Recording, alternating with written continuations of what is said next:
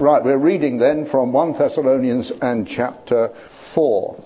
Furthermore then, we beseech you, brethren, and exhort you by the Lord Jesus, that as ye have received of us how ye ought to walk, and to please God, so ye would abound more and more. For ye know what commandments we gave you by the Lord Jesus. For this is the will of God, even your sanctification, that ye should abstain from fornication that every one of you should know how to possess his vessel in sanctification and honour, not in the lust of concupiscence, even as the Gentiles which know not God, that no man go beyond and defraud his brother in any matter, because that the Lord is the avenger of all such, as we also have forewarned you and testified. For God hath not called us unto uncleanness, but unto holiness.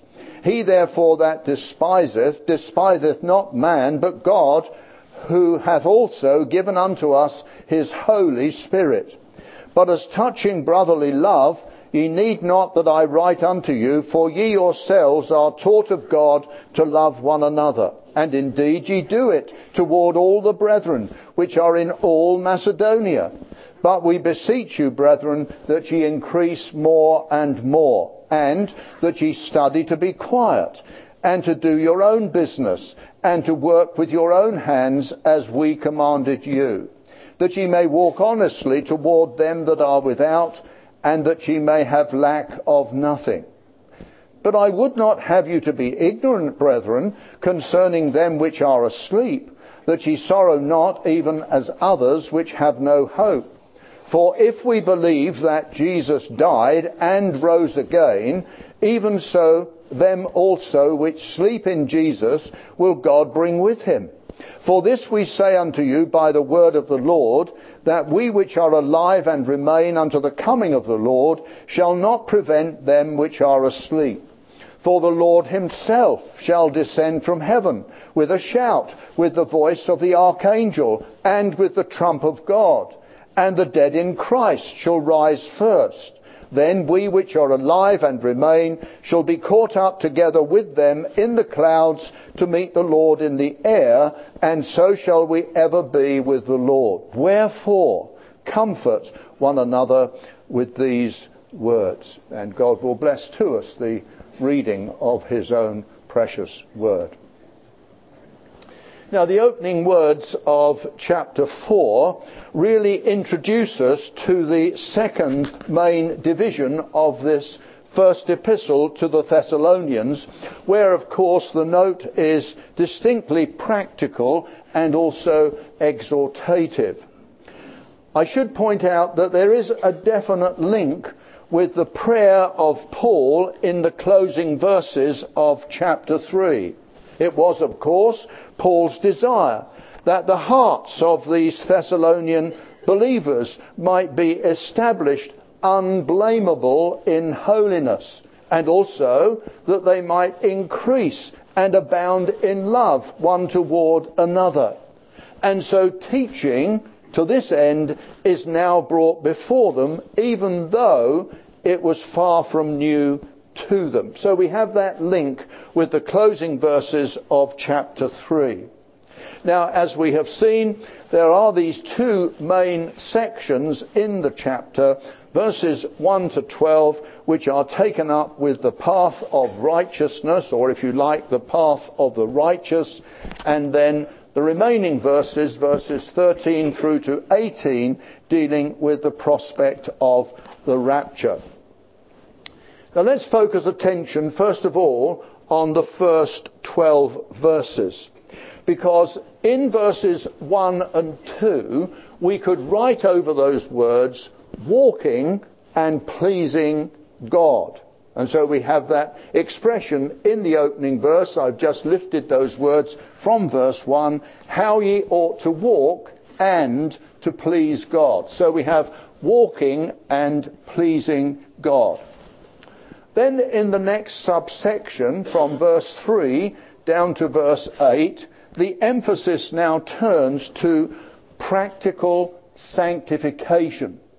And these verses are really concerned with physical relationships. Practical sanctification dealing with physical relationships. So we have that bold statement, this is the will of God, even your sanctification. That of course is verse 3.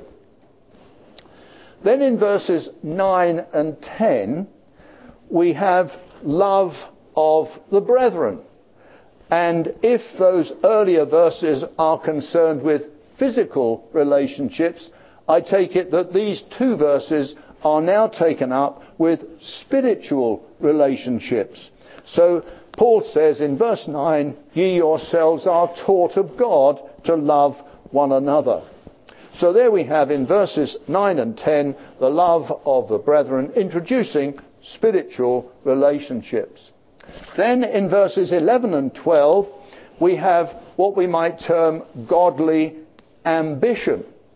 And if in those earlier verses we have been thinking of physical relationships and then of spiritual relationships, I take it that when we come to these two verses, verses 11 and 12, it's more the idea of secular relationships. So Paul says in verse 11, and that ye study. Now we'll have to look carefully at that word. It really means make it your aim, make it your ambition. So we should have such ambitions as are set out in verse 11. Secular relationships, godly ambition, which embraces not only verse 11, but also verse 12. Let me elaborate now on some of those sections. First of all, then, verses 1 and 2, walking and pleasing God. I take it that verse 1 is stressing our walk before God, how ye ought to walk and to please men. If you go down to verse 12, you'll see that there the emphasis becomes upon our walk before men, that ye may walk honestly toward them that are without. But let's come back to that statement, how ye ought to walk and to please God. It's often been pointed out that re- this is really the true Enoch character. Remember that the Old Testament commentary upon his life is that Enoch walked with God, Genesis chapter 5, Enoch walked with God and he was not, for God took him. But when we come over into the New Testament, into that great chapter, Hebrews chapter 12, we're told that before his translation, he had this testimony that he pleased God. So Enoch was one whose life before God was walked before God and he pleased God. But if in verse 1 the emphasis is upon our walk before God, when we come to verse 2, quite clearly we have the charge. Because Paul speaks of what commandments, plural, we gave you by the Lord Jesus. If you take your eye down to verse 11, we have the statement, as we commanded you. So we have in verse 2 the charge. Now we come to verses 3 to 8, this section that deals with sanctification. The will of God, says Paul, even your sanctification. I want to stress that this is practical sanctification. You can compare it with verse 7, where we are reminded of the call of God, and the call of God is unto sanctification, it is unto holiness. But here in verse 3, we have the negative side of things abstain from fornication. May I just pause for a moment? It's good to see such a great company of young people here this afternoon. And I want to just say this that in this day in which we find ourselves, when there is so much loose living, nothing my young fellow believer, nothing will mark you out more clearly than your purity. Abstain from fornication. But then we have the positive side of things. Know, verse 4, how to possess his vessel in sanctification and honour. I believe that that is the vessel of oneself, one's own body. We'll, we'll elaborate on that a little later.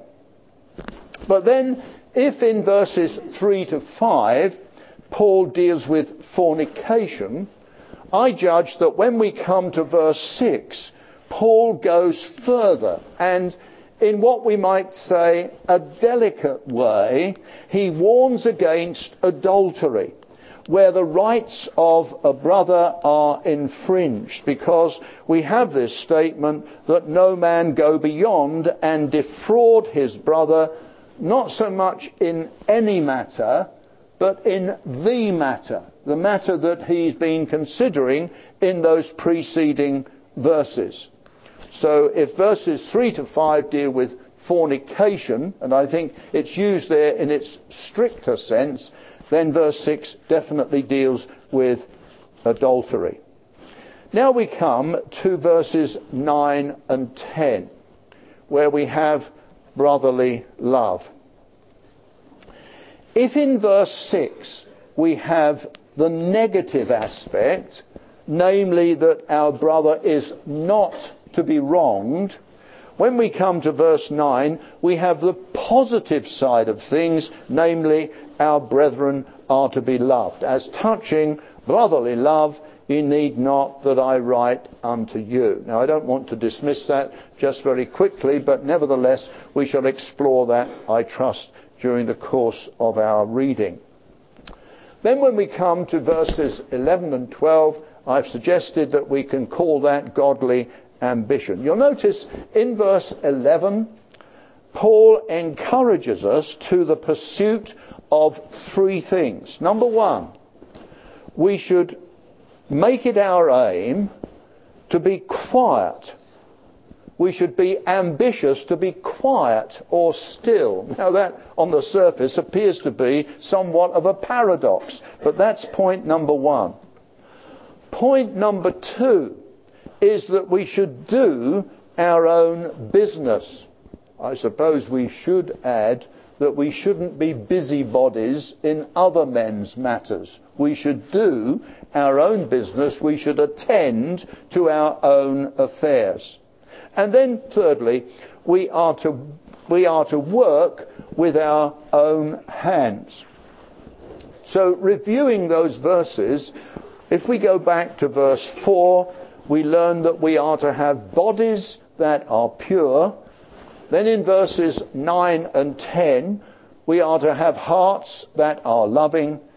And in verse 11, minds that are peaceful, minds that are tranquil. And then again in verse 11, hands that are busy. Now we come to verses 13 to 18, where we have the prospect of the rapture. Now, perhaps our minds are going to 1 Corinthians and chapter 15. Well, of course, 1 Corinthians chapter 15 is concerned really with the subject of resurrection. And so, if we look carefully at 1 Corinthians chapter 15, the, the saints are really left upon the earth. You understand that? Because it's just dealing with resurrection. When we come to 1 Thessalonians chapter 4, the saints are seen in the air. But if we go over to John chapter 14, we find, of course, the saints are in the Father's house. So there's three ways of looking at it. But there's no plainer statement as to the Lord's coming than that which is found in these verses. And of course, it should be a great comfort. It should be a great encouragement to the believers. We have that, do we not, in our closing verse Wherefore, comfort or encourage one another with these words. Now, what is the background here? Well, some of the company of believers at Thessalonica had died. And the remainder were wondering what would happen to such at his coming. We must appreciate that the Thessalonian saints were indeed waiting for him. We have that statement in the opening chapter and verse 10 to wait for his Son from heaven. This was indeed their patience of hope. We have that statement, of course, in verse 3 of our opening chapter. But these Thessalonian believers had never taken into account that he might, I'm going to use the word tarry. Well, I use that word guardedly, particularly in view of the verse that we had before us yesterday evening, uh, that a little, a little while, and he that shall come will come and will not tarry. But, but I think you understand what I mean. They hadn't they'd never taken into account that he might tarry according to the will of God.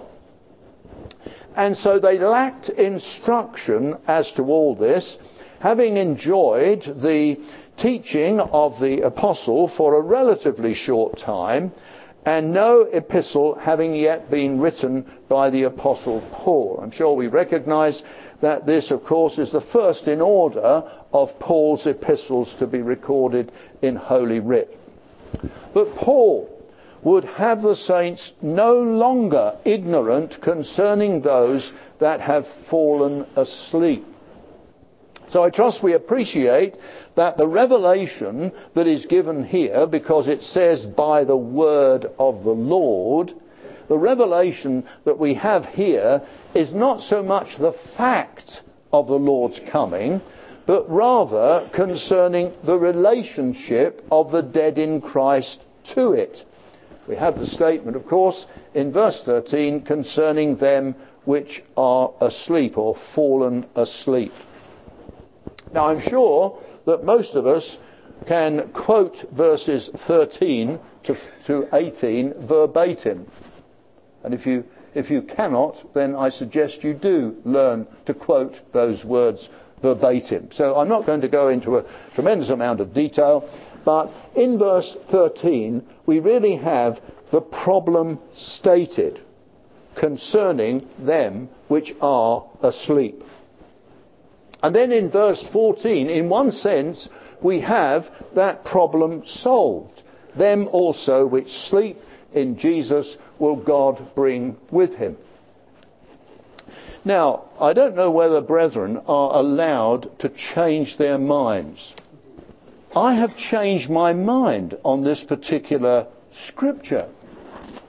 Some of you may realize that I do make an attempt to answer some questions for Believers magazine.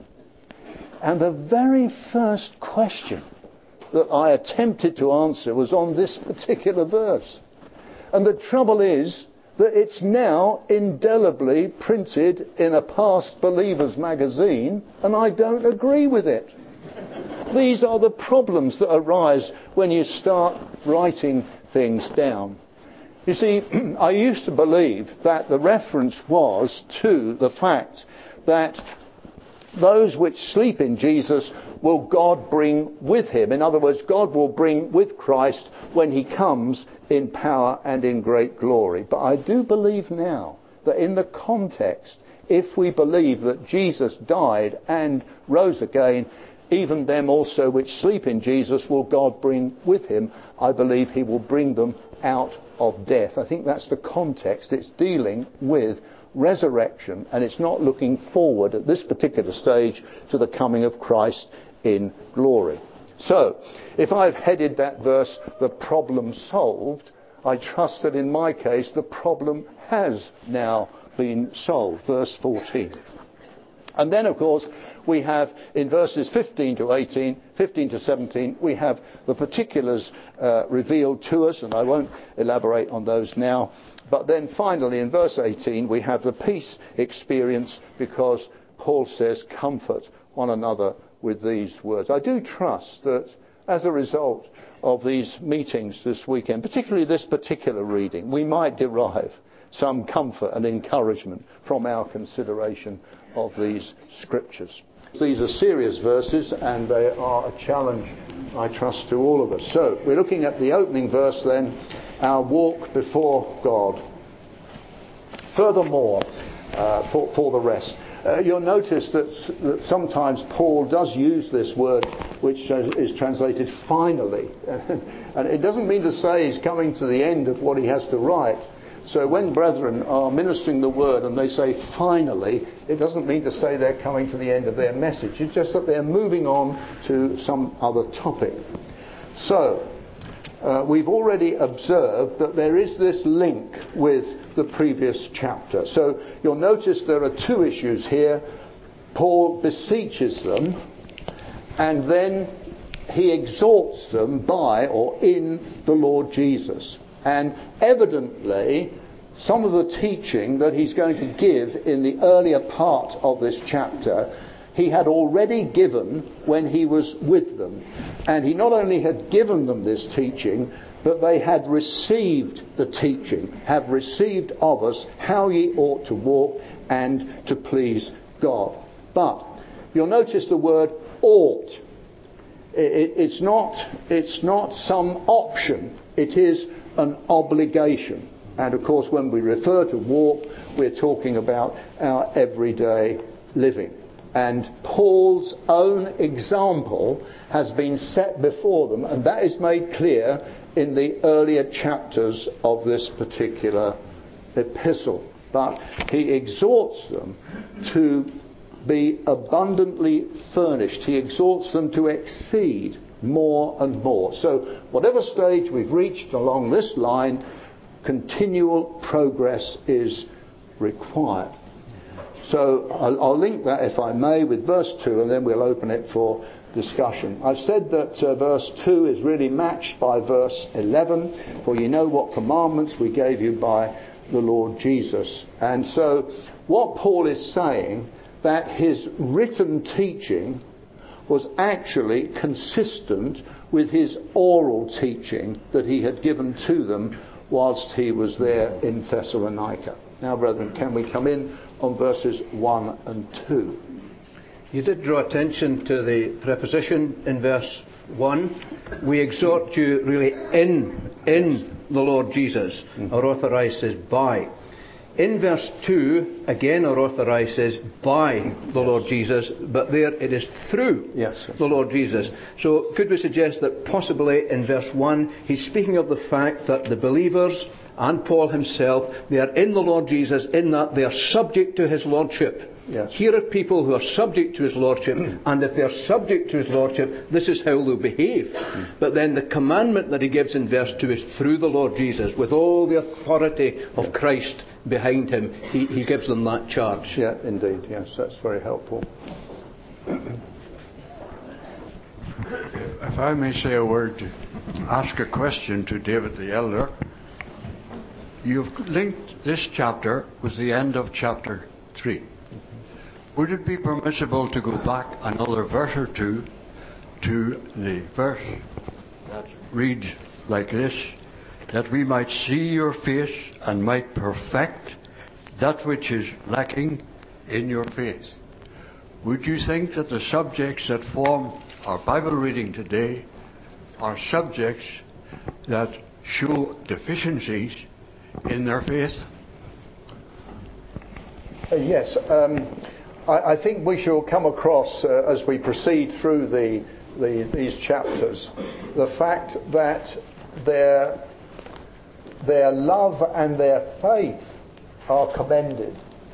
But he's not able, I think, to commend their hope. They seem to have lost their hope. But uh, obviously, not only was it, there, was it necessary that their love should abound and increase more and more, but this would also be true of their faith. Now, I think we, we're, we're all clear in our minds that in relation to salvation, it's not a question of degree of faith. It is either faith or no faith. But then, as believers, there are degrees of faith. O ye of little faith, I have not found so great faith. No, not in Israel. So there is always room uh, Brother Jim, for the increase in faith.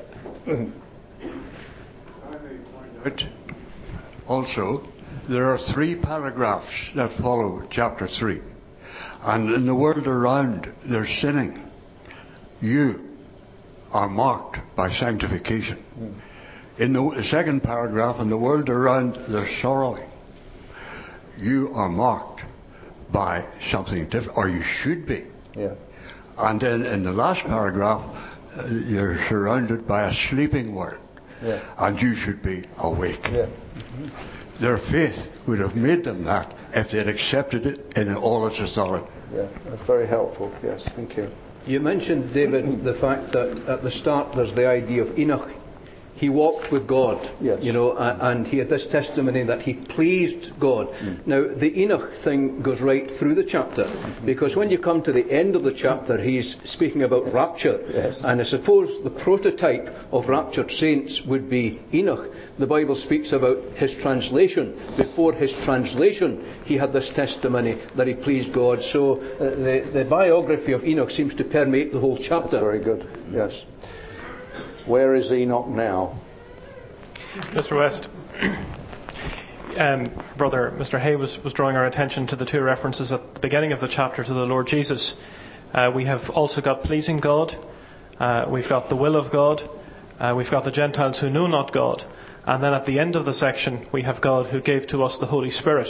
So it's helpful, isn't it, to notice that our holiness, which might seem like a very everyday sort of thing, is of interest to the three persons of the Trinity. That's very useful. Yes. Thank you. You didn't answer my question. Where is Enoch now? Then? Well, I would judge that he's in the presence of God. Yes. Is that good enough? Not really. No. Okay. uh, Okay. You tell us where he is. Well, I, I think I think he must be in paradise. I think he must be in heaven. You see, uh, uh, likewise, of course, uh, Elijah. Uh, and I mean, I don't think he. Uh, I don't think he became disembodied. no. Do you see what I mean? Uh, it's just that we do rejoice, do we not? And we say that there is a man in the glory. There is a man. We're thinking of the Lord Jesus. But I can't get round the fact that I seem to believe that Enoch and Elijah are there as well. Yeah. Anyway, Well, that's, that- that- that that's a bit of a divergence, but uh, it's just get, to get the saints thinking. I think that equates with what I said, though I said he's in the presence of God. So Yes, you have. that, would that be paradise? Or, So Yes, good. I That's suppose the other thing too is, isn't it, the, the Lord Jesus is unique in Yes. that he's a resurrected man in the Amen. glory, which they aren't. Amen. Yeah. Right, I do want to move on because we've had our uh, eight and a bit minutes on those two verses. Uh, if we can move on to this section dealing with practical sanctification. So, this is, and there's no definite article, I under- I understand, before the word will, so this is will of God. So th- th- this is really his, his gracious resolve. It- It's, it's not, not his determined resolve, his gracious design. And so what Paul deals with is the reference to the practical moral life of the believer. This is the will of God, even your sanctification. Now, I'm sure we appreciate that there is what we term positional sanctification. In other words, we have been once and for all sanctified. That took place at the moment we were converted. We are now speaking about practical sanctification, our everyday living. I think we should also mention about um, sanctification by association. You see, uh, Paul says uh, every creature of God is good and nothing to be refused if it be received with, with, with prayer and thanksgiving. So, so it's sanctified by association. It's sanctified by the Word of God because the Word of God sanctions it. And then again, we might refer, say, to the unbelieving husband, sanctified by the unbelieving, by the believing wife, and vice versa. And that is because of association. So we need to distinguish among those three concepts of, of, of sanctification positionally, sanctification practically, and sanctification by association. And uh, our good brother wants to come in and we'll. the practical sanctification here is expanded by the use of the three that's. Yes. Verse number three, that you should abstain from fornication. Verse four, that no man go beyond and defraud his brother. Ver- Verse four, that every one of you should know how to possess his vessel. And verse six, that no man go beyond. and defraud his brother. And you've been pointing out the negatives and the positives. So the first of these, that ye should abstain from fornication, is negative in relation to self. The second one, that everyone should know how to possess his vessel in sanctification and honour, is positive Yeah. in reference to himself. And then you come to the negative again in regard to his brother. No man go beyond and defraud his brother. Yes, uh, I mean, I, I did make a, a statement that uh, I, I did feel that in this particular verse, fornication is to be understood in its strictest sense. I mean, are we, we, we realise that, that sometimes when we read the word fornication, it, it does embrace all kinds of illicit intercourse. But, but I think here, because he goes on to deal with what I believe to be adultery, then, then he's dealing with fornication in its stricter sense. What do you feel, David, then? I would have taken it in the widest possible sense, to be honest. yeah. Right, that's all right. You've got to be honest. Yeah. And yet you do feel that when you come to the next stage, he's speaking about adultery. Yes. You know, defrauding your brother in the matter, in the sense of coveting your neighbour's wife. Yes, yeah. But I do feel that we, we, we really must sound the note of warning in this present day. And, and the exhortation is to flee fornication. There are some things that we can face up to. Uh, in other words, uh, submit yourselves to God, resist the devil, and he will flee from you. But there are certain things that we must run away from. And younger believers, this is one. And I think we have the perfect example in Joseph in Genesis chapter 39. You see, to the Gentiles, uh, whilst the wickedness of, of adultery and perhaps incest uh, was fully recognized, it was really a novelty to be told that fornication was a deadly sin. So that's another reason why I feel in this sense it's used more in a more restrictive way. And David was wanting to come in. No, just, I was just going to say if if the apostle was in Corinth when he wrote this, he, he had plenty of reminders Yes, yes. just of the evils of it. Yeah. Yeah. Of the word abstain, how would you translate the word uh, and, and uh, translate it into our experience? Well, we, we, we are to, to hold oneself aloof from. I think that word has been, uh, been defined. So we're, we're to keep ourselves away from that situation. Would you like to We, elaborate? st- we stand away from it as far as we possibly can. yes, yes, The finger's there, the button's there, yes. press it. Yeah. Or not. Yeah, that's very good. The, the word is used in chapter 5 again when we're told to abstain from all appearance of evil. Now, I judge in the context of chapter 5, he's speaking more about doctrinal evil rather than, Yeah. than practical moral evil as we have it here. Here, we've to abstain from moral evil. But in chapter 5, you've got to, you've got to give, you know, you put good, clear blue water between yourself and doctrinal evil as well. Abstain from all appearance of evil. So Paul is not. Uh, oh, sorry, yeah. The seriousness of what Paul is teaching here is brought before us in the three realms in which any believer lives. Firstly, this impurity is dishonouring to self, and then it's defrauding your brother. And then in verse 8 is despising God. He's wrapping the three together in those spheres. Yes, that's very helpful. Very helpful. Yes. Well, we'll, we'll, we'll see this as we progress through the verses. Verse 4 that every one of you should know how to possess his vessel in sanctification and honour. Now, now we do appreciate that when we come to uh, 1 Peter chapter 3, uh, the wife is spoken of as the weaker vessel.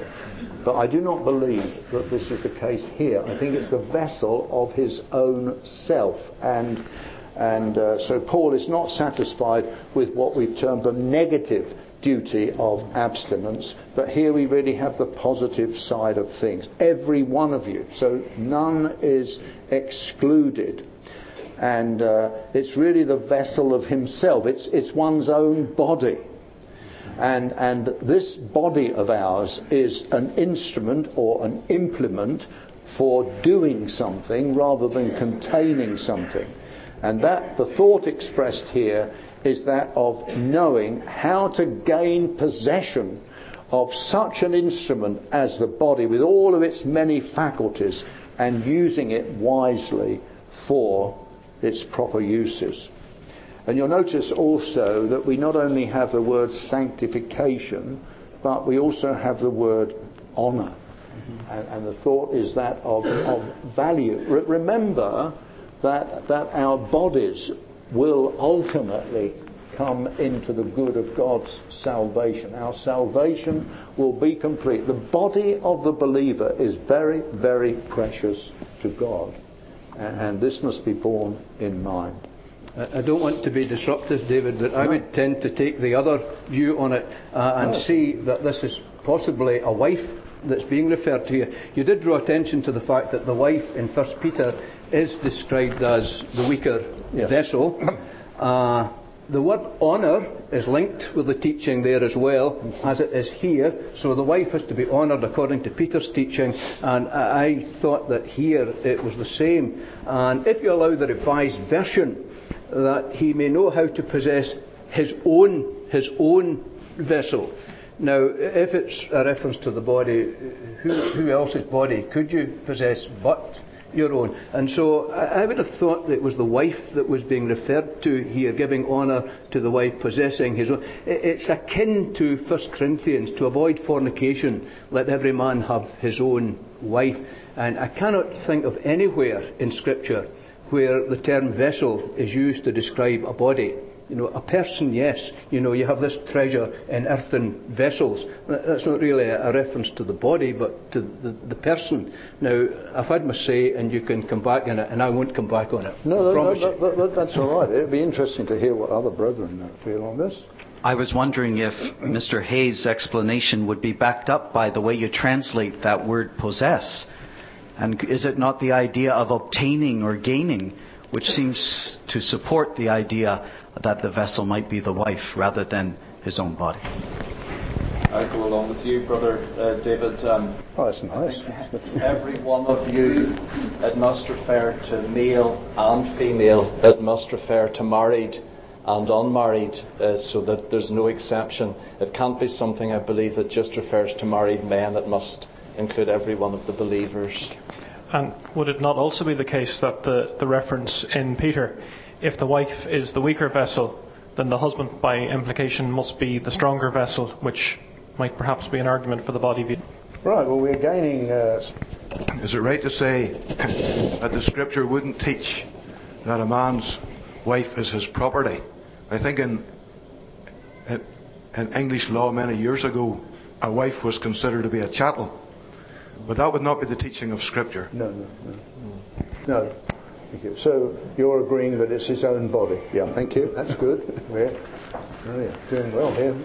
Excuse my poor English. I just, uh, I understand here he's, he's saying like uh, to know how to take wife in sanctification and honor, not like the Gentiles. So, uh, I mean, I understand not to be led by our passions, but uh, see first that woman if she is godly and and, and, and something like that. Like Isaac, for example, take uh, take his wife in in this way, like through the parents also. You know, if, if a man, for example, I, have been in uh, I've been saved recently, but I live in a family where if a man is interested in a girl, he will ask his parents, and they'll go and ask her parents, and we'll go through the parents or through the elders and they'll find out if she's interested. And uh, it's kind of in a pure way these things to happen. How to take wife, not like today you you a man like a woman and, and, he goes straight to her and asks her let's go out and things like that. This is not biblical example. This is more like the world.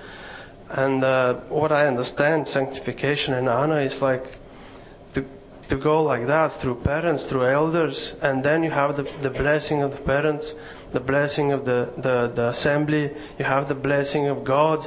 Here it's not like you go straight and, and it's not it's not really pure way. And that's that's uh, No, I, I appreciate appreciate your thoughts. Perhaps we should uh, some of the young people here, I don't know whether you go about that sort of approach to things, but um, There's a lot to be said for it. Could, could, we, could we come then, please, to verse 5? I think is fairly clear, although perhaps the words that are given in our good authorized text uh, may be slightly changed because um, the word that is translated lust uh, really means passion, and the word concupiscence is actually lust. So we could read it not the passion of lust, even as the Gentiles which know not God. We shall be coming across that, that expression, uh, those that know not God, when we develop these uh, Bible readings over the course of this weekend. Could we come to verse 6? Just, Because, just, sorry. just as you leave that, Brother David, you've already alluded to this. We talk about pagan society. And pagan society was a way back in ancient times. Mm. I I don't think we have to look to ancient times to see pagan society. And is the root of it all not which know not God? Yeah. Uh, I'm thinking of Romans 1. Uh, yes, I was just going to quote T- Romans. turn away from God, then they, they lose self-respect and Yeah, all of that's right. And like we're living in a we're living in a society that's post-Christian and even post-Judaism in that sense. Like Yeah. the, the, I mean, uh, certainly those verses, uh, I mean, we only need to go back to Romans chapter 1. I mean, there was a time, I, th- I think uh, older saints, even those who are older than myself, uh, will remember the days when brethren would refrain from reading publicly Romans chapter 1, verses 18 to 32. But now, I believe there's a great need for those verses to be read publicly and, and for brethren to really take their stand. We do not know who are outside the door. And it may be that we make bold statements in relation to the things that are brought out in those verses. And I think we do need to make our stand. But we could be accused of homophobia and, and we do not know what the outcome might be. Yes, thank you very much for drawing our attention to that. Verse 6 then, that no man go beyond. So we've already been trying to develop this, this idea that um, Paul is now warning against adultery. Now, the big question is, is our brother, is that, is that literally to be taken as a fellow believer or some would suggest, let me put it like that, that there is good reason for suggesting that brother should be seen in its wider sense. In other words, Uh, the brotherhood of men, the brotherhood of mankind. In other words, whether it's adultery against uh, a brother in Christ or whether it's adultery in, in a wider sense. But, but of course, if, it, if it's defrauding the brother, then, then it would seem to be a brother in Christ. and also, I would remind you of, of the bold statement in Hebrews chapter 13 that marriage is honourable in all, and the bed undefiled, and the, the, the literal rendering is, but fornicators and adulterers God will judge. So we need to bear that in mind, and I think that is a forewarning, and it is also the testimony of Scripture. I would think that it's the brother in the assembly that's Yes, being referred yeah, to here yeah. because as believers we're thrown together as a Yeah, society and we interact with each other in assembly life and there would always be the danger that someone of the opposite sex could attract our interest and we could defraud our brother in the matter simply because there's a closeness in assembly life uh, and we're together in that sense. Now that doesn't obviate the fact, doesn't militate against the fact that it is sinful, it is wrong to get involved with somebody out there, say in the office or whatever. But I think the context here is speaking about the brother in the assembly. Yeah, I, I do think that that, that then uh, sounds uh, a note of warning in, in, in this respect. That we, we just be on our guard that we do not become over familiar. You, you, you understand that? You know, we're, we're to express our love and concern, the one for the believer, but there seems to be a move in, in, that, in that direction. And, and I do feel that we need just to be circumspect in these things. Some people are naturally touchy feely as they speak, Yeah. but my father used to tell us no physical contact. Yes. And I think if we keep that rule in mind, it would obviate this kind of thing. Yeah. yeah. On the on the adultery, um, uh, Through you, brother, through you, brother David, may I ask the brethren who support the, truth, the interpretation of the vessel as the wife, is Paul forbidding celibacy? Is that what he's doing? Every man must have his own wife.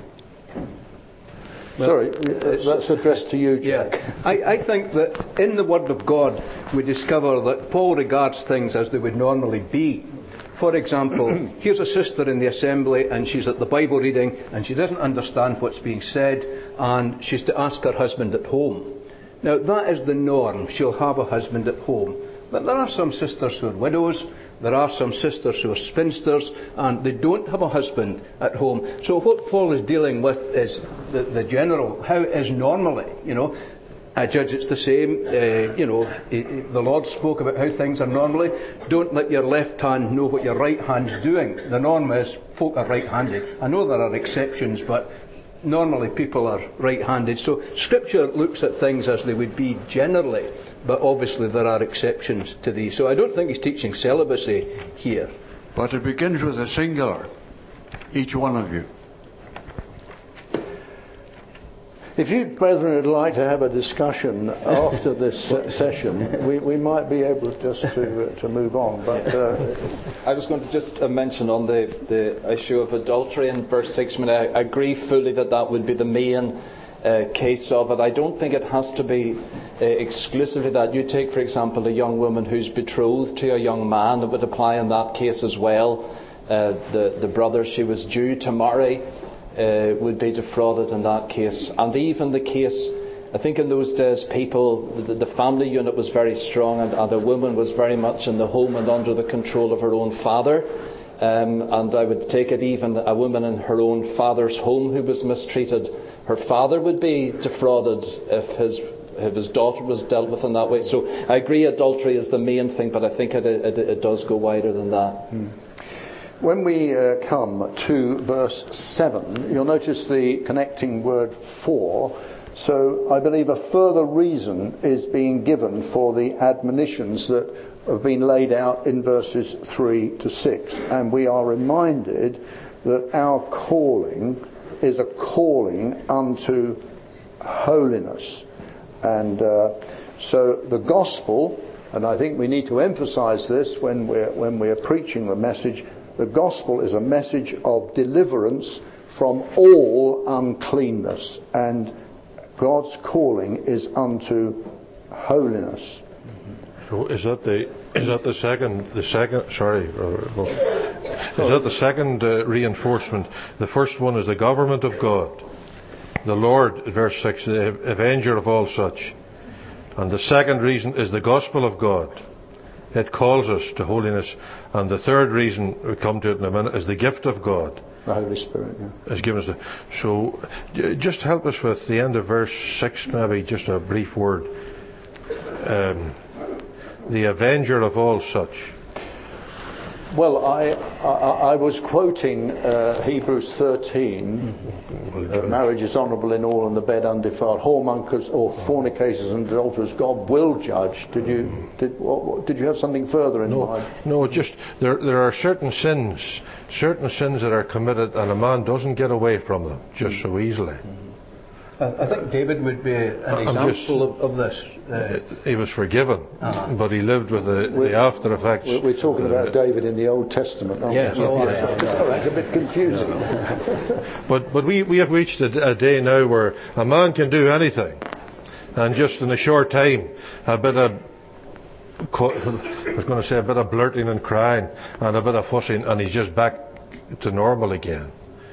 But I don't think the scriptures allow that. This type of sin leaves a man incapacitated for leadership and public service. I agree. I agree.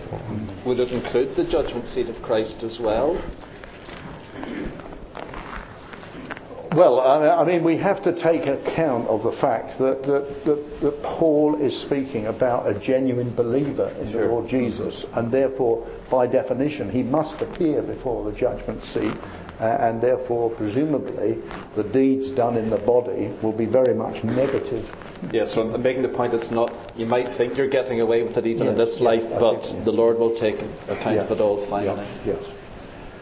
If this, Brother David, was an ongoing situation, would you see in the revenger disease, unhappiness, mental disorder, that sort of thing?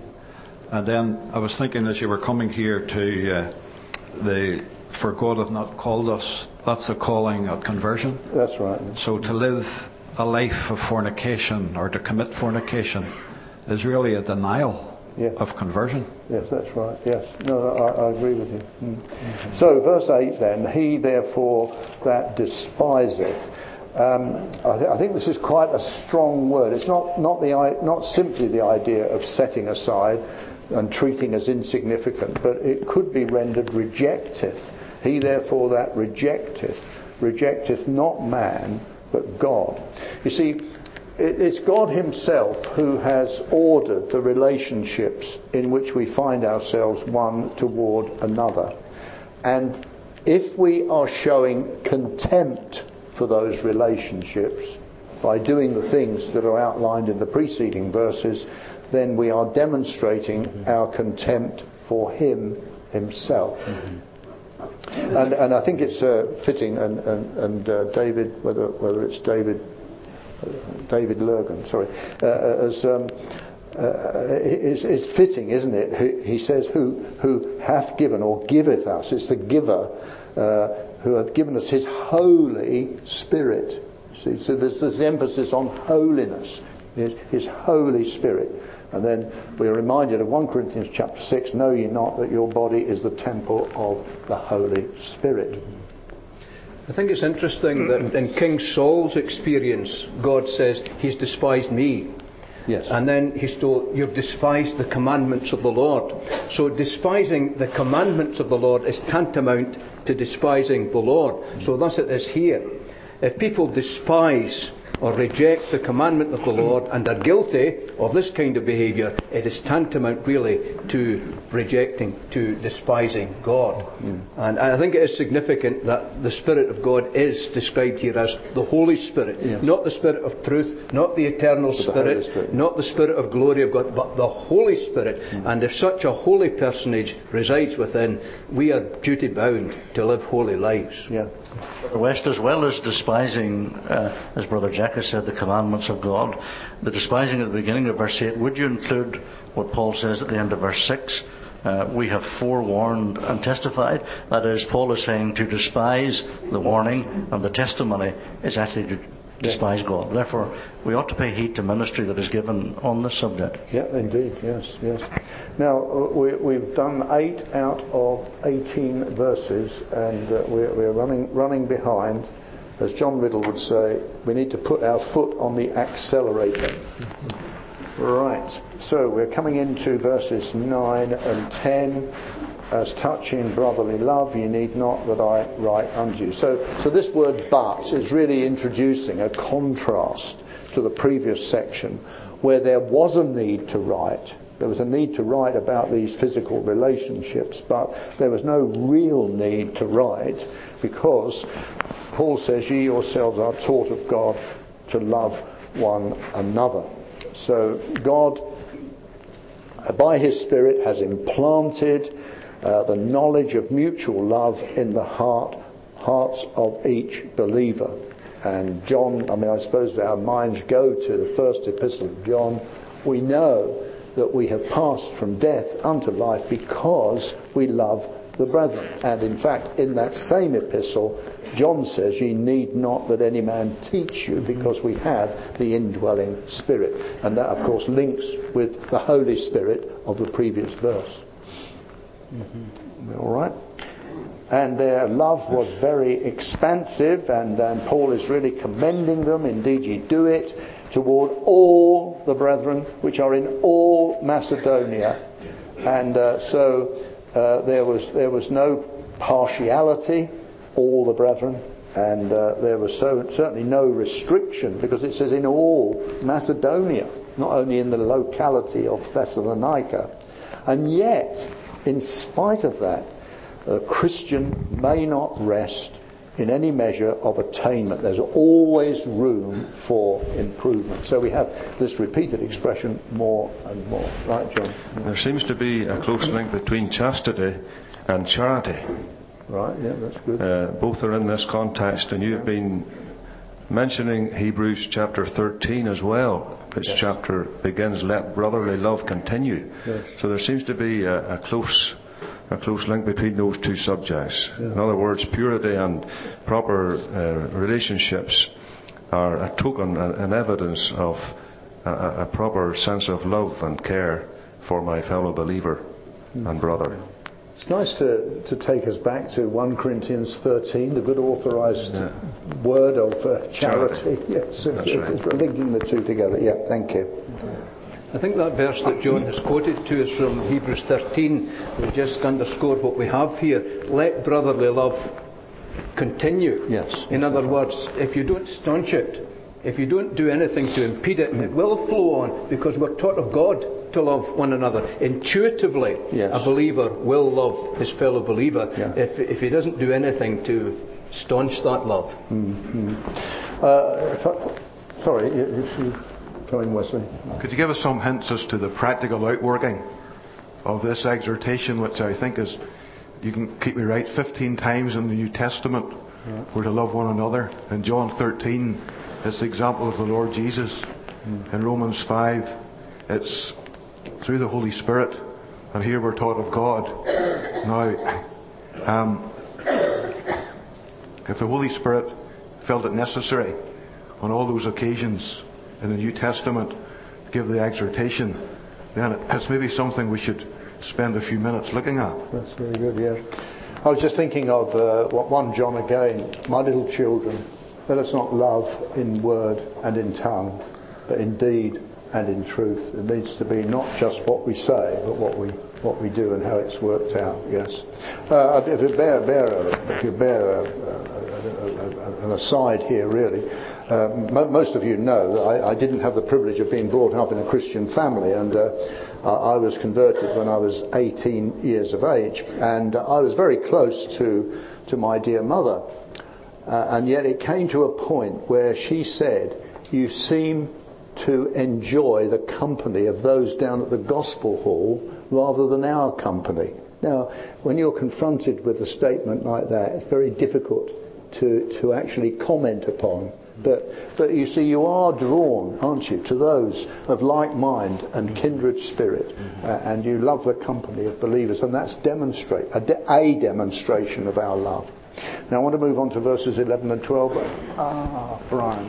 Would, would the loving of your brother, that would preserve from the lustfulness yes, yes. before, so that the person who is going to act in this lustful way doesn't act out of love for the brother. He's acting really because the only thing he loves is himself. Yeah, yeah. Brotherly love and promiscuity cannot coexist. Mm. Would you say, Mr. West, that there's a very close link between these verses and where you're trying to take us now? Uh, at the end of sorry, at the end of verse 12, the, the idea really is that you're to depend on no one or be a burden to nobody. Yes. So that the what was happening, what Paul is addressing in 11 and 12, was in its own way a denial of brotherly love because there were people who were really just being passengers on the backs of others. Yes, that's good. Right, well, thank you for pushing us on there. So verses 11 and 12. Let me, let me just ask uh, a question. You know, what, what are your ambitions? I suppose that's a, a reasonable question to ask. What, what, are your ambitions? What are your, what are your aims? Well, uh, th- this is really one of the answers, what they should be, because uh, Paul is encouraging us to the pursuit of three things. He says study. I've already pointed out that this really carries with it the idea of striving, being ambitious, to be quiet, to be tranquil. That's uh, a, a peacefulness that arises from within because of our standing with Christ, and then to do your own business, to attend to your own affairs.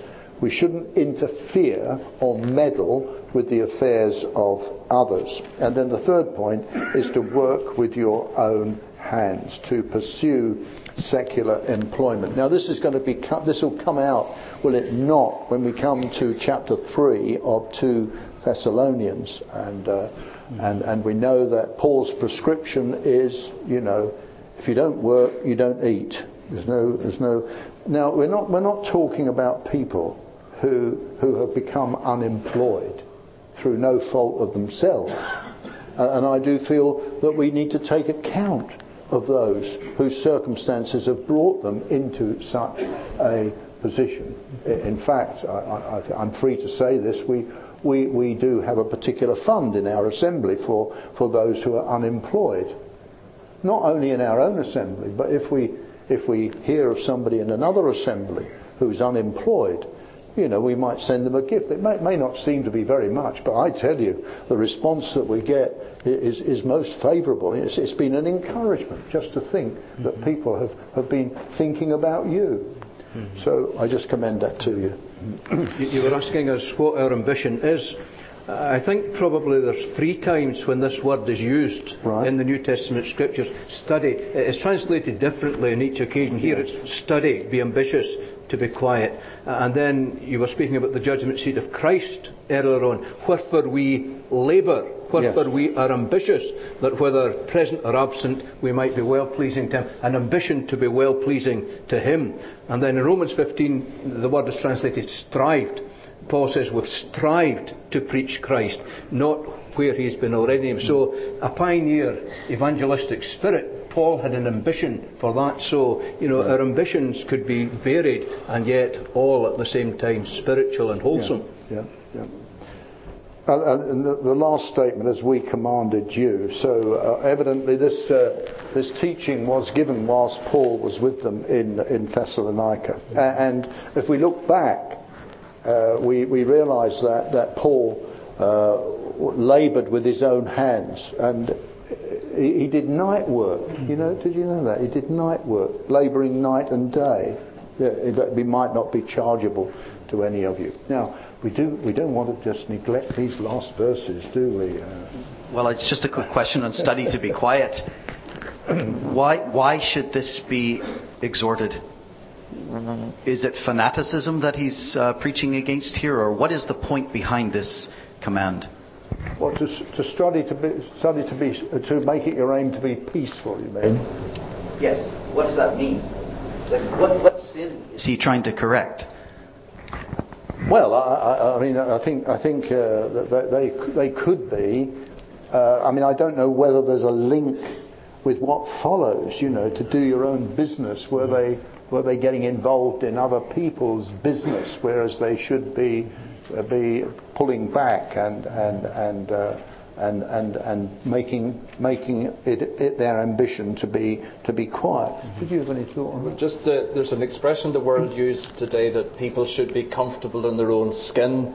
Uh, I don't think that's quite a, but it maybe has some of the idea. A lot of people aren't content just with who they are, the way God has made them uh, the work that He has given them to do. Everybody should be happy that we are who we are, that God has us where we are, doing what He wants us to do, and not have that restless spirit that we're, we're discontent. I think they have something of that in it. I, I, I think also it is the idea of living a, a quiet, peaceful life in the midst of all the rush and bustle of, mm-hmm. of, of everyday. Sorry. I, I had wondered then, if it does go with what is coming on, yeah. as you suggested. You know, there are some people who want to interfere in everybody's business. You know, like, like the neighbours of Zacharias and Elizabeth, they wanted to be in in the naming of the boy, and they're all putting in their tuppence worth, you know, in the debate. And there are people like that, and they, they would want to influence you and bounce you into doing things. And no, you, you study to be quiet and to do your own business. Look after yourself. Don't be like Peter and looking over your shoulder and saying, What shall this man do? Mm. You be content to look after your own affairs. Yeah, thank you. Thank you. Would it be relevant and maybe in keeping with what we've just heard that when we get into the second epistle and, and Paul turns again to this issue, that the word that he uses has connotations of being idle, but it also has the idea of being unruly, of being out of line. So the two, in a sense, there are two sides of the one coin. Yeah. Uh, and in fact, in verse 12, uh, Paul actually gives two reasons for that teaching that he's given in verse 11. Number one, that ye may walk honestly, decently, orderly. Um, so our walk is to be seen to be honourable. Let's remember that others are others outside are watching us. They're watching what we do. And the second one is that we may have lack of nothing. So there, there is a sense in, in which we should be quite happy to be healthily independent of others. Now, we're not doing away with the idea of, of fellowship. We, we, we, realize that we need to, to take account of people's needs. I've already ind- indicated that. But we should be healthily independent of others. And I think that will come out very much in the second epistle, and particularly chapter 3. Mm-hmm. Gary.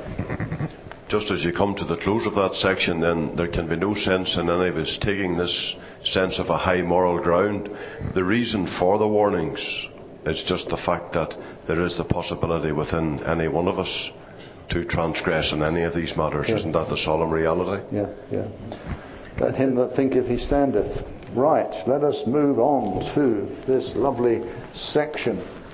So, we have the prospect of the rapture here in verses 13 through to 18. So, Paul doesn't want us to be ignorant, and uh, I'm sure that many of you realize uh, that this is one of the six times that Paul uses uh, this expression. Now, let, let me say this, brethren there is no excuse for ignorance because we have these things laid out for us in the scriptures. There's no excuse for ignorance, and it's concerning those that are asleep.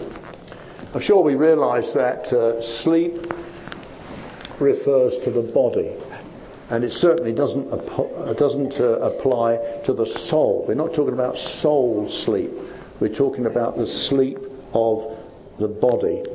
And uh, I think um, it, it, the idea is the present tense that is used here, uh, and it indicates what is ongoing. In other words, those who have fallen asleep, together with those who are falling asleep. And please don't, please don't misread these verses. Paul is not saying that we should not sorrow. There is always that element when a loved one is called home but we shouldn't be t- overtaken with excessive grief.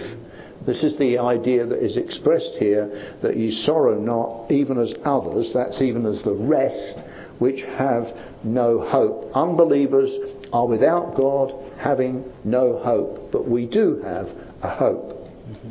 And then, if I might link verse 14, and I've already told you what I believe on verse 14, and I know Jack agrees with me because I was helped by Jack. It's nice when a brother can. You put me right, Jack, in, in, in a Bible reading in Ayr. I think it must have been about eight years ago. Oh, well, uh-huh. Remember that? Yeah. You're very helpful, you see. You. It's nice to help one another. And my arm, I was illuminated. so I'd already explained what I, what I believe on verse 14. So perhaps we could come in on verses 13 and 14.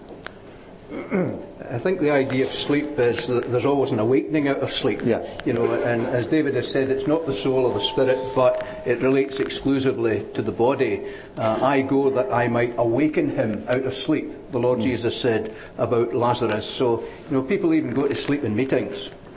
But we've never left the gospel hall leaving anybody still asleep you know, on the bench. They're always waking up, and, uh, and that's the idea here. And there are those who have no hope because they don't believe in resurrection. They don't believe there will be an awakening out of sleep. You know, you think of Acts 17. Whenever Paul preached about Jesus and the resurrection, they said he's a babbler. Mm. And when he raised it again, immediately there was a chorus of derision. Some mocked. So because they did not believe in resurrection, no hope. Don't be like them, mm. says Paul. I think it, it, it, it, should be pointed out that it does say in verse 14 that Jesus died. In other words, the word sleep relating to death is never used concerning Christ because he entered into death and he knew death in all of its dreadfulness and its bitterness. And so the word sleep is not used in connection with Christ. Just uh, in agreement with what you've said, that uh, you and Brother Jack agree with. In, in Hebrews chapter 13, verse 20, the God of pre peace uh, that brought again from the dead our Lord Jesus, it's the same uh, Idea. word that's there, bringing again from the dead. Yeah, thank you. Acknowledging that these Thessalonians believed in resurrection, they believed in the Lord's coming for His church. Why were they sorrowing? What's the basis of their sorrowing? Oh, sorry, I thought you were going to give the answer. I, I thought you, when you paused, I thought that we were going to have a, a good explanation. Well, I, I, I'm, I'm welcoming it. but I'm sorry you changed your mind. All right. I think the question is this. Here's believers, they're young believers, but they believe in resurrection. They have heard of the Lord's coming. They expect Him to come any day. They're anticipating the imminence of His coming. Hmm. Now, why should they sorrow? Well- Have they got something out of line? Are they missing something? Why should they sorrow? Yeah. I, I thought, uh, because uh, originally I, I thought that when it said, Will God bring with him? I think I pointed this out in my introduction, that they were projecting their thoughts on to that coming day when Christ came in glory. And, and therefore, uh, that when I believed that, I thought that these saints didn't understand that they would, that these believers wouldn't miss out on that occasion. But I think that that it's really preparing the way for what comes in the succeeding verses. That they, in fact, if anything, they will actually have a priority over those who are alive and remain, because the dead in Christ shall rise first. So that, that would be my uh, simple answer to that question. Whether it's accepted, I don't know. Well, I would see the same except for this. As the apostle sets it before them, he gives the answer. For if we believe that Jesus died and rose again, we take that. They did that. Then, even so, them also, which have been put to sleep through Jesus, Yeah. the ones the Lord has taken himself, they, even so, them also, which sleep in Jesus, will God lead with him when he comes back in glory. That's Paul's answer. They'll all be there. But if we had Paul in a Bible reading, we'd say to him, Paul, you're missing a point. You don't see the point. Because that's our very problem. We believe the resurrection is at the end of the tribulation, where Daniel puts it. What's happened? Are these believers going to miss the glory of the setting up of the kingdom? And I believe that's their point of sorrow.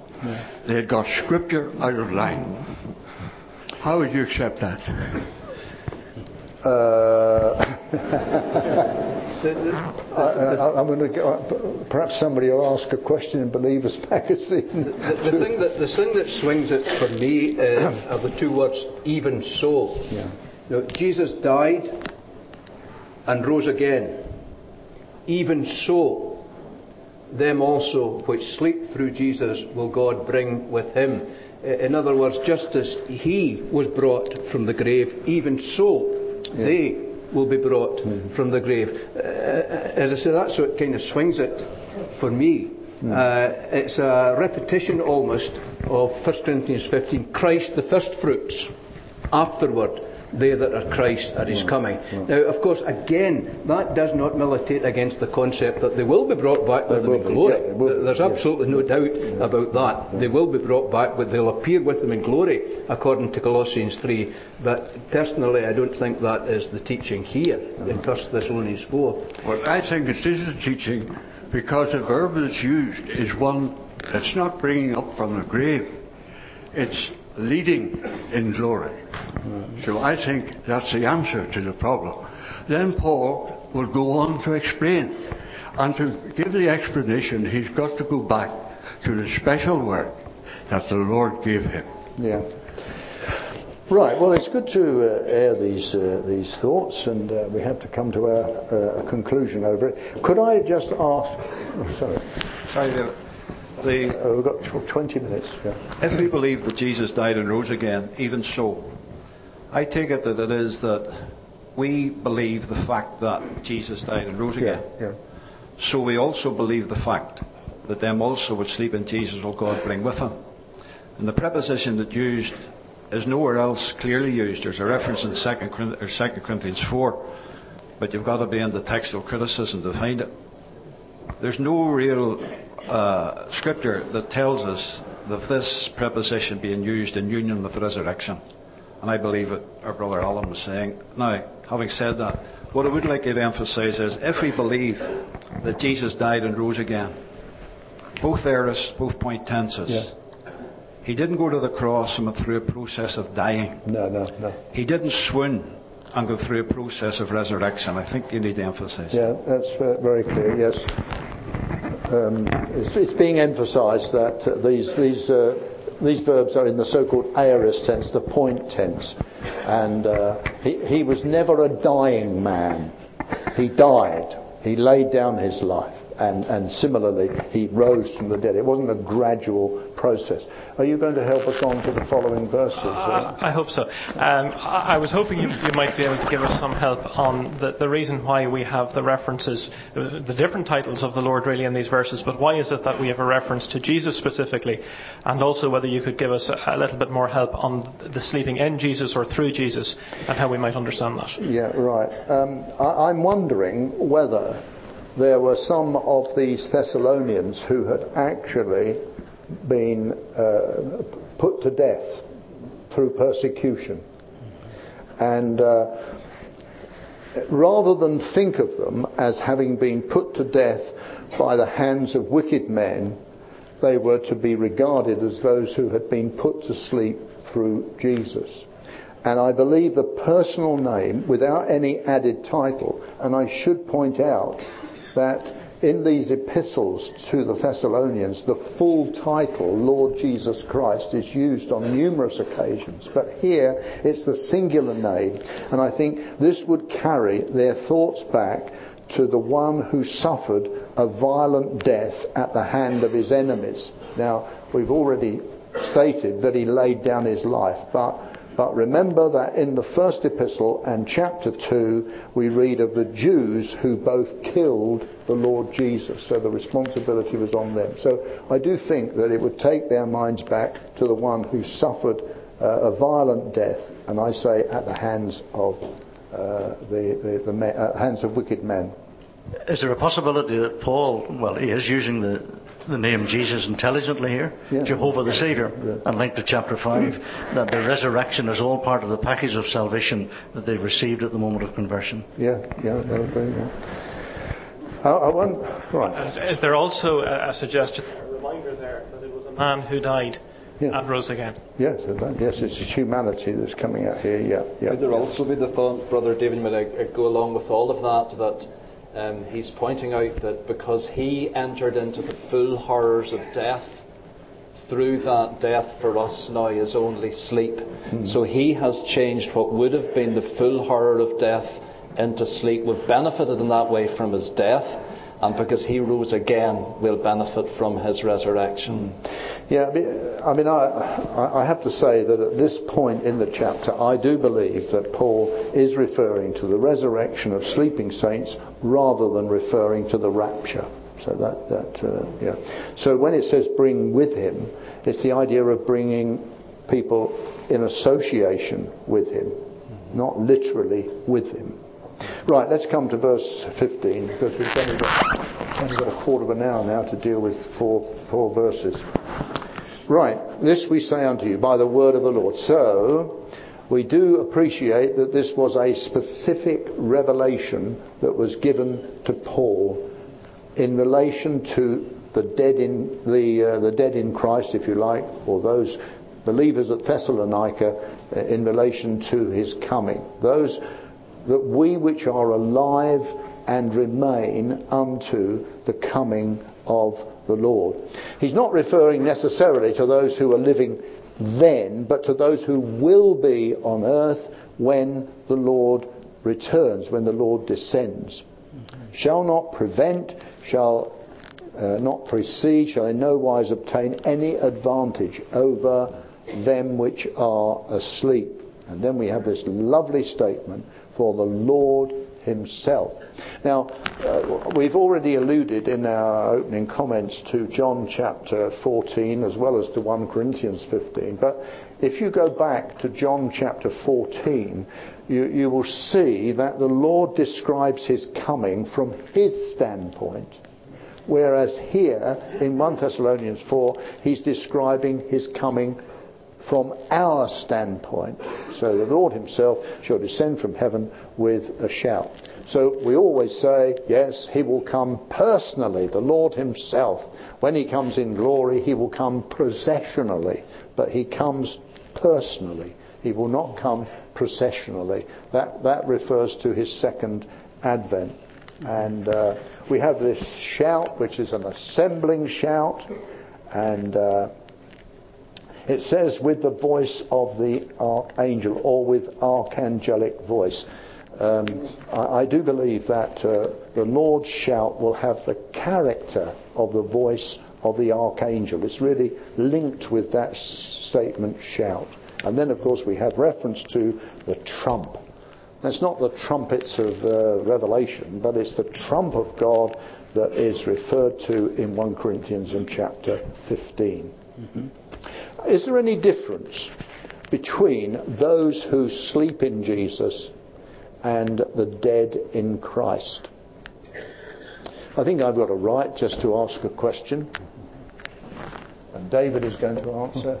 Do you mean a difference in meaning or a difference in the group of people that are being referred to? I think perhaps the latter.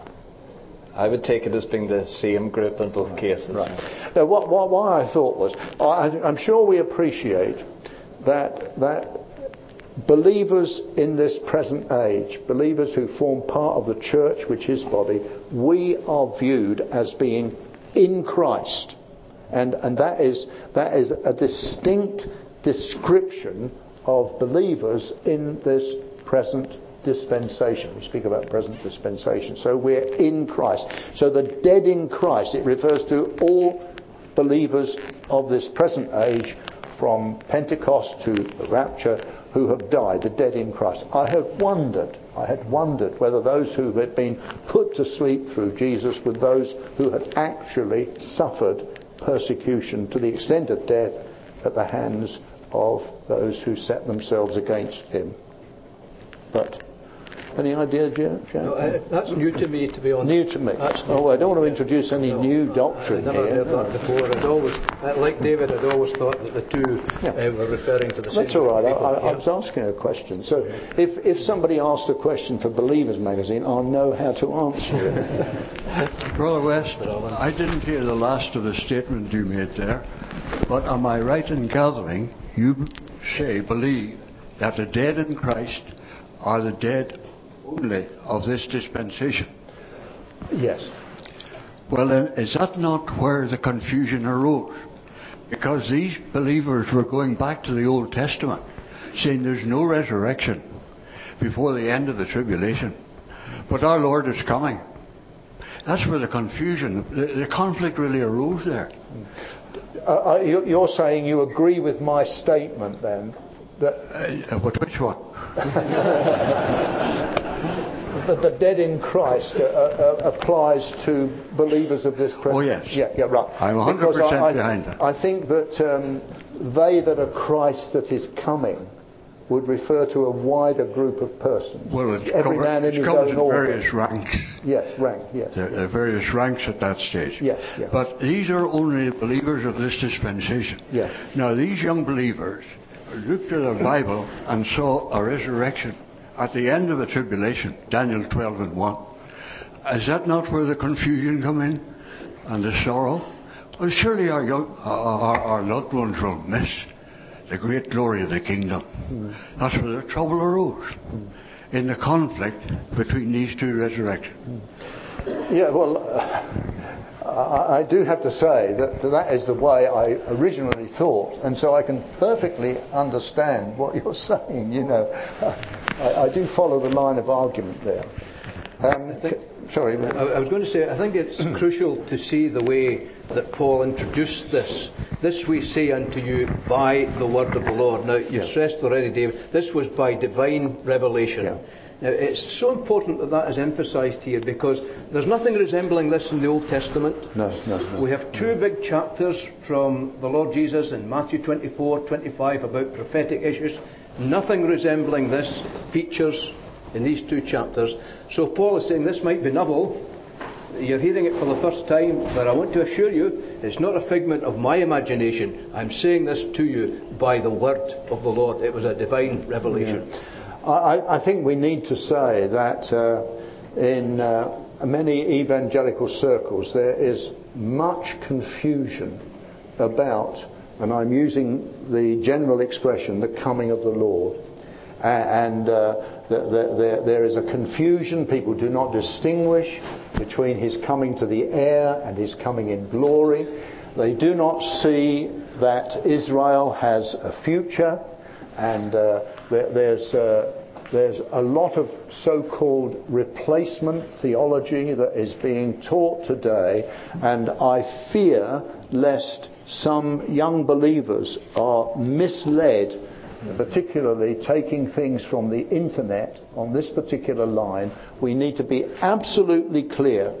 I, I, I hope you don't get me wrong, but I'm so thankful for J.N. Darby for the fact that uh, you know he certainly did firmly establish what we call dispensational truth. And if you do not appreciate dispensational truth, you'll be all awry as far as these issues are concerned. Just a few things in my mind. The word rapture is not mentioned in our Bible. No, no. I think of the young believers, believers here today. Could we go a bit further and explain a bit more about the rapture? Yeah, that's right. Because I think it is important. We we uh, are old have accepted it, but young people mightn't have taught, been taught it. Yeah. Uh, for example, uh, in the end of Acts chapter 8, after Philip the evangelist has uh, witnessed to the Ethiopian, and the Ethiopian has been baptized, it, it says that Philip was caught away and uh, he was found at Azotus. And that word caught away is the same idea as expressed here. And so the idea of snatching away, uh, it's used, is it not, in, in Matthew chapter 13 regarding the seed being snatched away by the birds of the air. So although the word rapture is not specifically used here, it is, it is the idea of snatching, isn't, isn't the Latin word rapio? I think that's rapto. You, you did O-level Latin, didn't you? I did, yes. That's Uh, good. uh, Don't tell everybody. Uh, It's this caught up, it's the rapture concept, isn't it? Yeah, Caught up. yeah, yeah. To be snatched away suddenly by force. David has given us some of the usages of the word. There's another one in John 10. No man That's is able to pluck him Pluck that, out of my hand. So it's the idea of plucking. So when we speak about the rapture, we're not speaking so much about the Lord coming down. We're actually speaking about the saints being caught up. But for convenience, we tend to call the whole event the rapture. The rapture, yeah. So it says then in verse 17, we which are alive. Sorry, you want to come in? Ju- just on the, the, the nature of the rapture and so on, it's interesting, isn't it, that, that in a sense the apostle gives us a redundant detail here. He says, The Lord will come down from heaven and we'll be caught up. And if he's come down from heaven and we're going to be caught up, then the only place we could meet is in the air. Yes. But he adds that, and I think that's significant, that he's reminding us of the, the location in which this meeting will take place. when the Lord comes in glory, he will come to the earth. Yeah. But here he's coming to the air. Yeah, so we're speaking here about the atmospheric heavens. Yes. Yes. voice of archangel.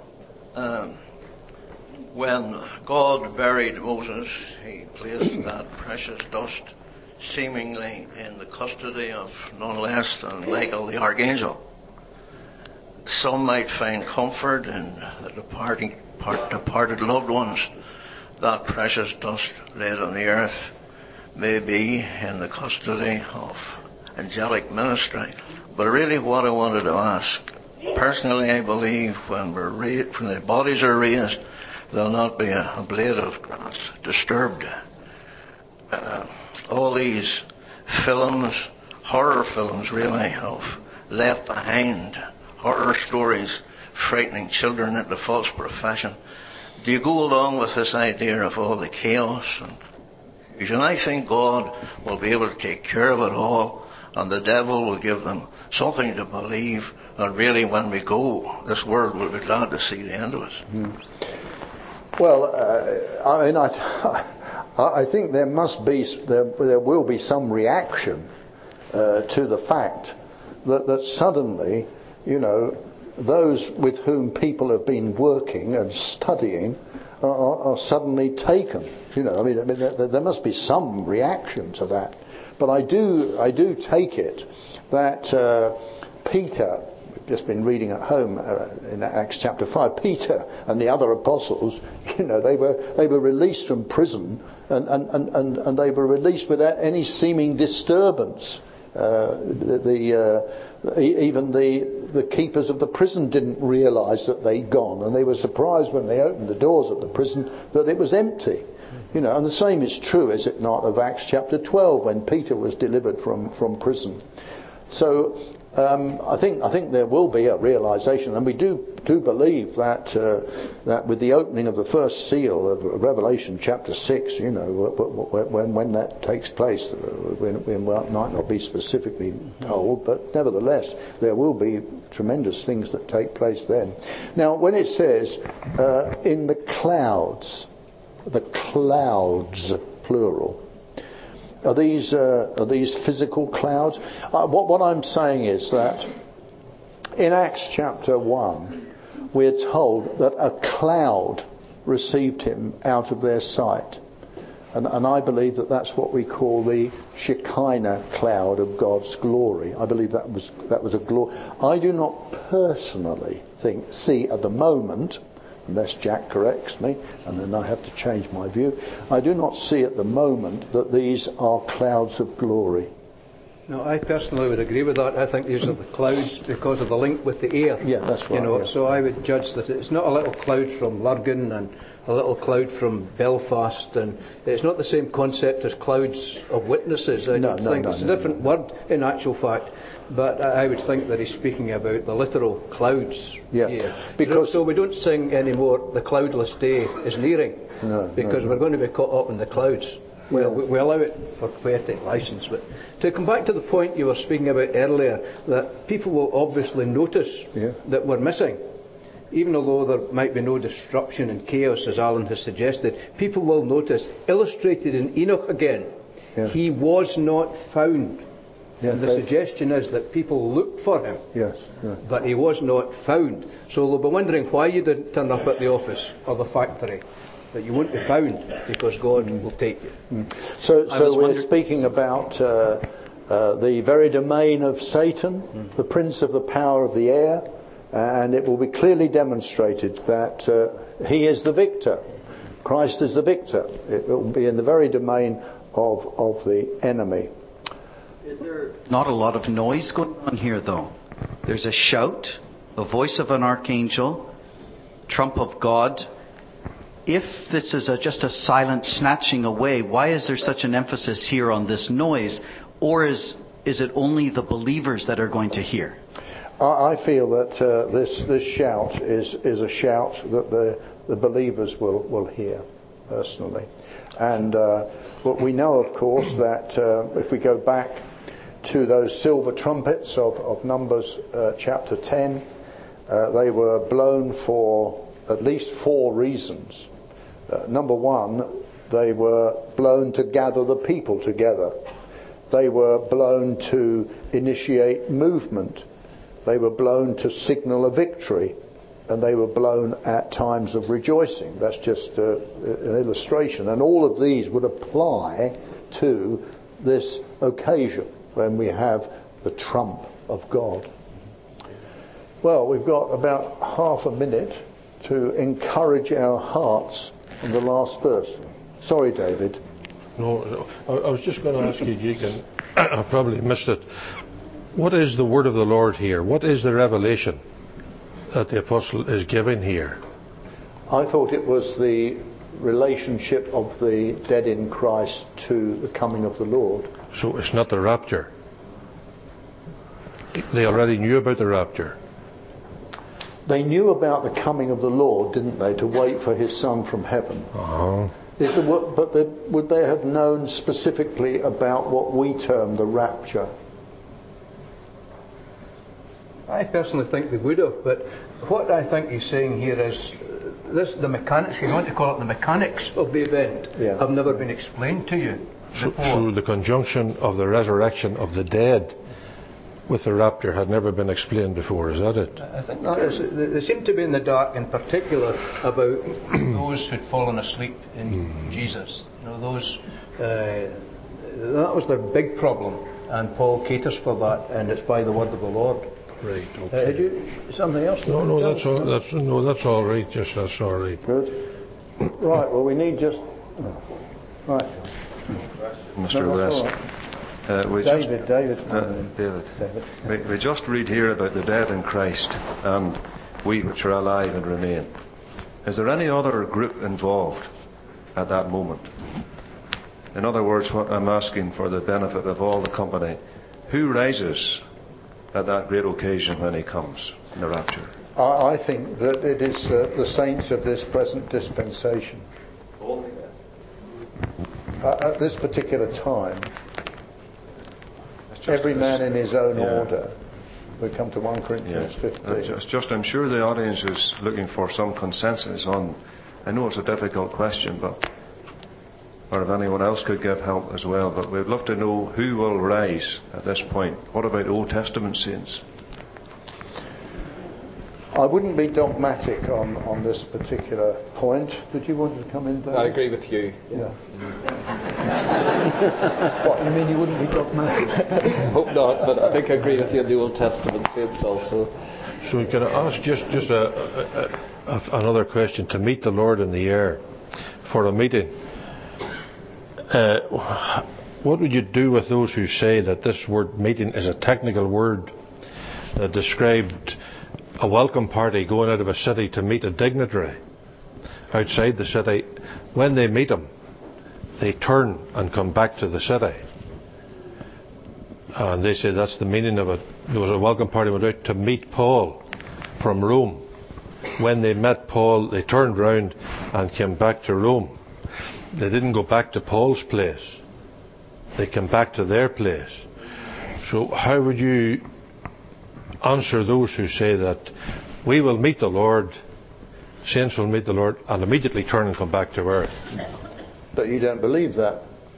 No, but I don't. I do, certainly don't. I do not. But thousands upon thousands upon thousands upon thousands upon thousands of authors and books do believe that. Yeah. and the technical meaning of apantesis is what they base that on. Go out, but then you don't go to his place. You go out and turn and come back. Hmm.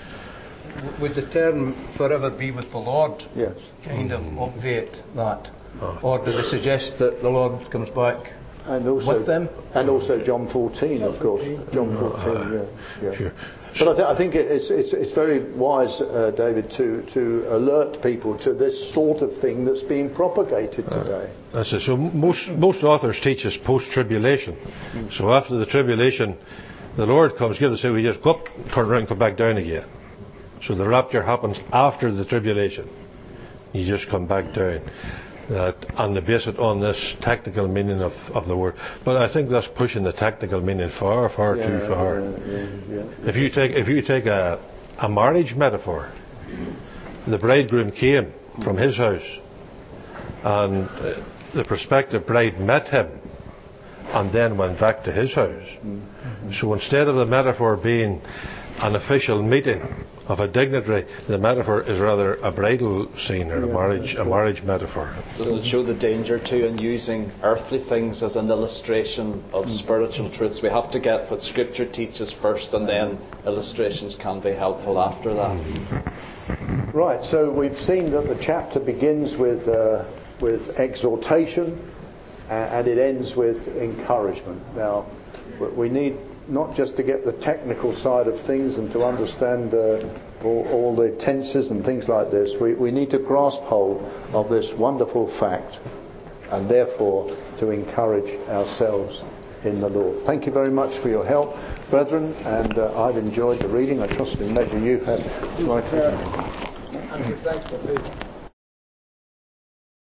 And so, our God and Father, we come to the at the end of this particular session. We we do thank Thee for Thy precious word. We thank Thee for our Lord Jesus. We bless Thee for the prospect of His imminent return, and we thank Thee for those wonderful words. And so shall we ever be with the Lord.